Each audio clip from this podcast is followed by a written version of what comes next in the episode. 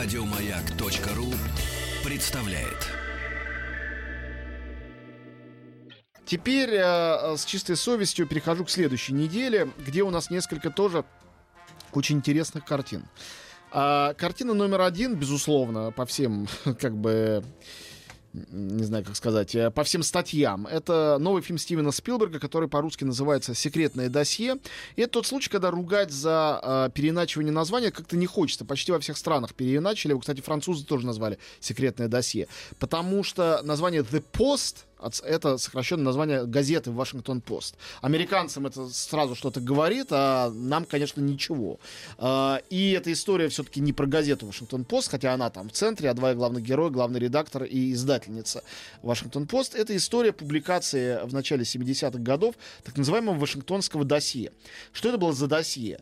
На протяжении 30 лет аналитики готовили для, а, для Пентагона, ну и для Белого дома, соответственно, всякие материалы о том, что на самом деле происходит во Вьетнаме. И зарождение войны в Вьетнаме, начало этой войны, то, как она шла, все это было описано там не в тех формах, в которых это транслировалось населению через разные СМИ государственные, через официальные пресс-релизы, а вот как оно было на самом деле. Это история о том, как, э, когда в очередной тупик война во Вьетнаме зашла, было во время правления Никсона, а, ведущий аналитик, составлявший все те штуки, он в очередной раз схватился за голову и просто вынес эти секретные документы и передал их в Нью-Йорк Таймс, чтобы они опубликовали, чтобы народ узнал, что происходит на самом деле. Такой типичный американский гражданский жест, когда человек понимает, что служить народу важнее, чем служить обществу, важнее, чем служить власти. Э, для России, для России, конечно, непредставимая совершенно ситуация, кажется какой-то дикой. И э, дальше что было? Нью-Йорк Таймс опубликовали э, передовицу, Белый дом прочитал, и э, они поступили, вот такая прям узнаваемая схема, они запретили через суд публикацию дальнейшее со словами, что наши ребята же во Вьетнаме, ребятам-то это может повредить, вдруг враг прочитает, и, э, ну да, страна все-таки воюет. И дальше что произошло? А, этот человек, который вынес все эти документы, обратился к своему давнему другу, работавшему в Вашингтон-Пост. Разумеется, Вашингтон-Пост хотели бы, как Нью-Йорк Таймс. Это была гораздо менее влиятельная и важная газета. Более того, как мы видим из фильма, она в этот момент была в состоянии кризиса. А, просто финансового. И они... А, весь фильм о том, как они думают, печатать или нет не засудят ли их, не закроют ли их, не разорят ли их, э, все может быть. В то же время идея общественной пользы этой публикации перевешивает. В результате, как известно, было опубликовано, и суд вынес свое постановление в защиту газеты и э, свободы слова. То есть, это фильм, сюжет которого заранее известен, и весь вопрос, конечно, не в том, что там будет происходить, а в том, как это будет сделано. Надо сказать, что Спилберг, вот имеет смысл сравнить «Секретное досье» с фильмом, победившим на Оскаре пару там, тройку лет назад, а, вот этот вот а, Spotlight в центре внимания. Мм. Потому что, конечно, Спилберг невероятный мастер. Он с Янушем Каминским, постоянным оператором, так восстанавливает атмосферу 70-х годов, что каждый вентилятор, что каждая э, полка книжная, что каждая сигарета, которую они из пачки достают, чтобы закурить, они, конечно, бесконечно курят, журналист 70-х годов, все это выглядит абсолютно настоящим. А как он наслаждается печатным станком, из которого выходят эти газеты, ну, то, что сейчас кажется уже каким-то вот архаичным таким анахронизмом, в общем. И что я хочу сказать? А, в чем этот фильм очень современен? Понятно, что там такие вечные темы гражданственные. Он современен в том, что э, Том Хэнкс играет э, ну, постоянный спилберговский актер, как все понимают, кроме того, что вообще честь и совесть американского общества и кино. Он играет главного редактора, Мэрил Стрип, получивший за эту номинацию на Оскар, в отличие от Хэнкса, играет издателя. И вот эта идея перераспределения власти в Голливуде и в Америке, в том числе в журналистике, кстати говоря, потому что вся эта история, МИТУ и прочее, началось с публикаций э, в газетах, не будем об этом забывать она показана здесь такой, ну, такой курицей, которой просто по наследству досталась эта газета. Ее муж был на самом деле владельцем Вашингтон-Пост, но он умер. И теперь она, она вхожа в лучшие дома. Э, Роберт Макнамара, министр обороны США, ее лучший друг. И она такая вот э, бесконфликтная тетушка, симпатичная. Она приходит, сидит за столом, ну, когда начинает мужчина говорить о политике, она удаляется с дамами в соседнюю комнату пить кофе. Потому что как ей о политике говорить? И потом от нее зависит принятие этого решения, публиковать или нет. Все уверены, что она скажет не публиковать. Или будет бояться. Ну не рассказывай, не рассказывай ничего. Ну вот именно.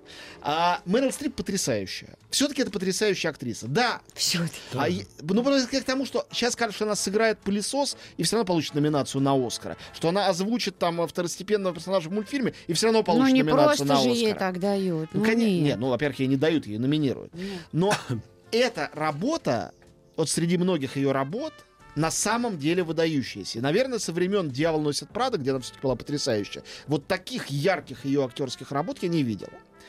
Поэтому секретное досье Спилберга, оно, конечно, полностью не секретное с точки зрения интриги и всего, но я наслаждался, смотря этот фильм, мастерством и, простите меня, гражданским пафосом идеи свободы прессы, независимости журналистики, а, независимости общества гражданского от государства, от президента. а, Все эти простые вроде бы мысли настолько прекрасно и отчетливо проговорены Спилбергом, что ну только руками развести и э, сказать ему молодец, Стивен. Вот, ну правда. Я уверен, что для кого-то это будет все скучновато и однообразно, но вот не для меня. Может, потому что я журналист, и это мне кажется каким-то профессиональным вообще, профессиональной радостью смотреть такие фильмы. Мгм. Другой фильм, выходящий э, на этой неделе, фильм «Все деньги мира». Это фильм Ридли Скотта. Вот вам второй большой классик на этой... Это в следующей неделе все. «Все деньги мира» — тот самый фильм, где снялся, как говорили, в второстепенной роли. Теперь, посмотрев, могу сказать, что это одна из главных ролей. Может, вообще самая важная. Снялся Кевин Спейси в роли знаменитого Гетти, э, магната. Забавно, что во всех деньгах мира э, действие происходит точно тогда же, когда и в секретном досье. Ну, такое Так совпадение. его же Нач- вырезали оттуда, нет? начало, Или это начало другого 70-х. фильма? Его не вырезали. То есть его вырезали, пересняли, сняли другого актера. И я-то думал, что это несколько сцен. Выяснилось, что почти весь фильм пересняли, ну, половину фильма пересняли. С Кристофером Пламером, который, конечно, в России менее известен, чем Спейси. Но артист он как минимум не хуже. Артист он выдающийся. Вот. И э, из этого получилось поразительно. э, то есть, хочу оговориться. Ридли Скотт, вырезавший э, Кевина Спейси, поступил... Как Пон- козел. Да, Вот. поня- И, и пон- поэтому я не хочу смотреть Понятно, фильм, поддерживая его деньгами. тебя никто не заставляет. А, понятны прагматические резоны продюсеров, которые не хотели, чтобы фильм бойкотировали из-за Кевина Спейси. Это ясно. Это чисто прагматическое Кто бы решение. его бойкотировал? Понятно, бой- конечно, бойкотировали бы в Америке, можешь не сомневаться. Как проваливались фильмы с Мэлом Гибсоном долгие годы. А, а, понятно, что Ридли Скотт вредный мужик. а, он хотел снимать изначально Пламера. Продюсеры до скандала навязали ему Спейси, и он, видимо, был рад вырезать Спейси и вставить Пламера, о котором думал с самого начала. Но результат, который получился, меня, честно говоря, абсолютно поразил. Вот, ну и сейчас у нас маленький перерыв. Чем поразил, расскажу уже после этого перерыва.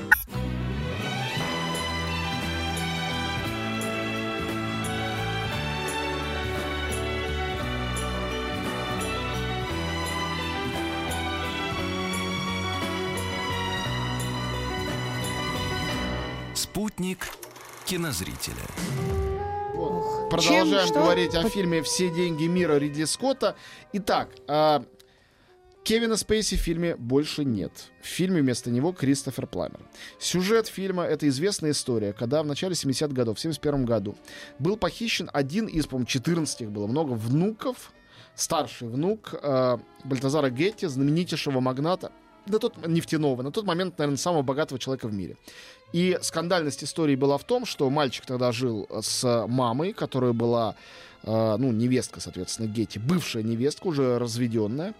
И э, Гетти решил, видимо, что его как-то так хотят развести, и тут же сказал, я ни копейки не дам.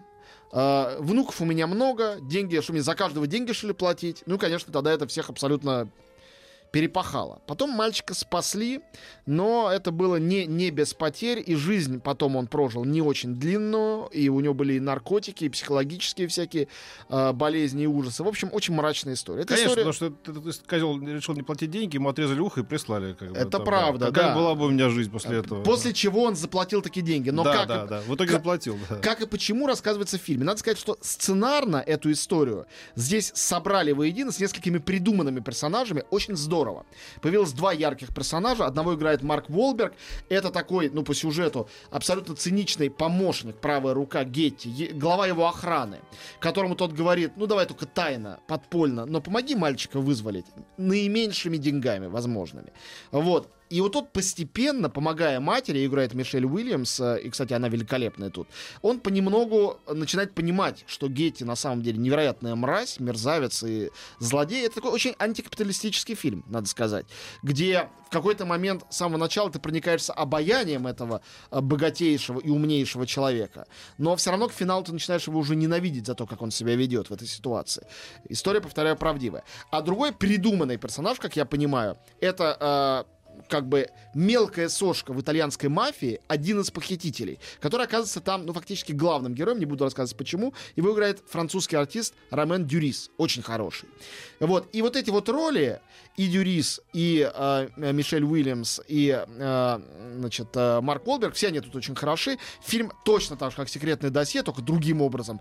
Супер стилизован под э, 70-е годы. Тут тоже великолепный польский оператор. А, это симпатичный, мне нравится Роман Дюрис. Да, да, он классный. Да. Дариуш Вольский, который часто снимал для Ридли Скотта. Но я хочу сказать одно. Вот да, Ридли Скотт поступил очень некрасиво. Да, человеческие симпатии в такой ситуации, конечно, на стороне Кевина Спейси, чтобы он там не натворил, когда человека вырезают из фильма, где он сыграл важную роль, это довольно ужасно.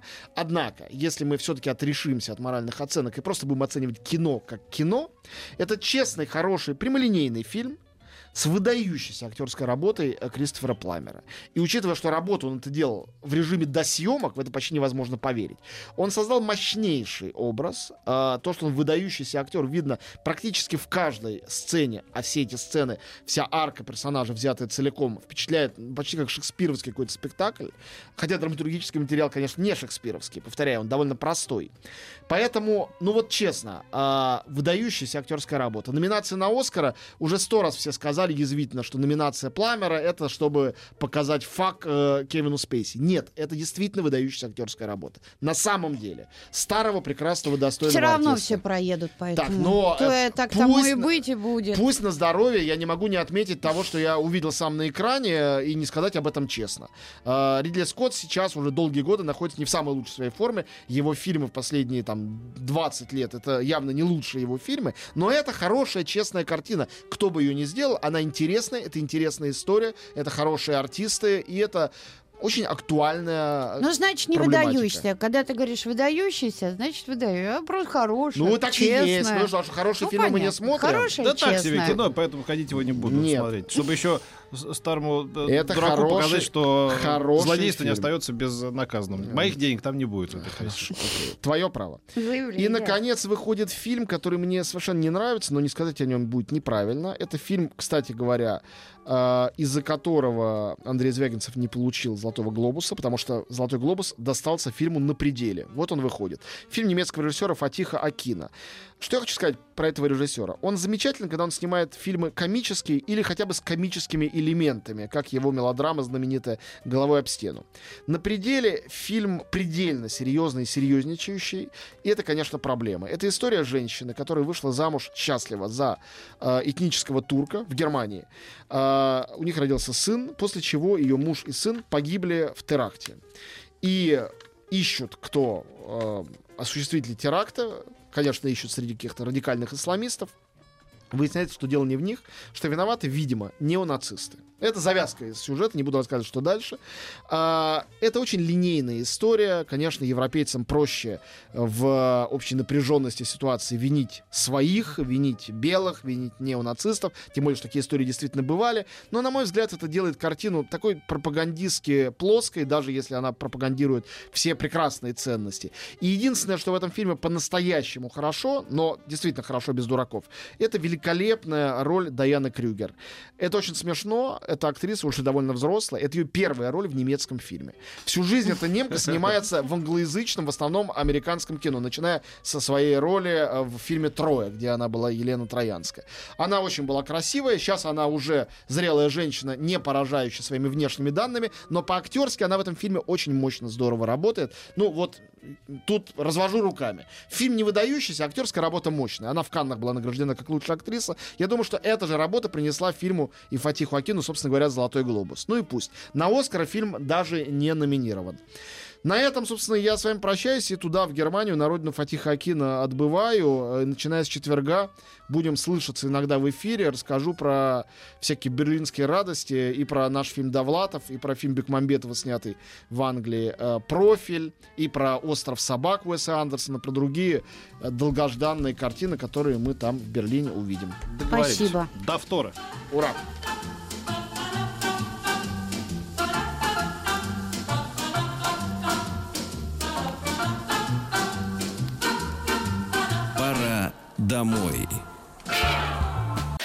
Еще больше подкастов на радиомаяк.ру.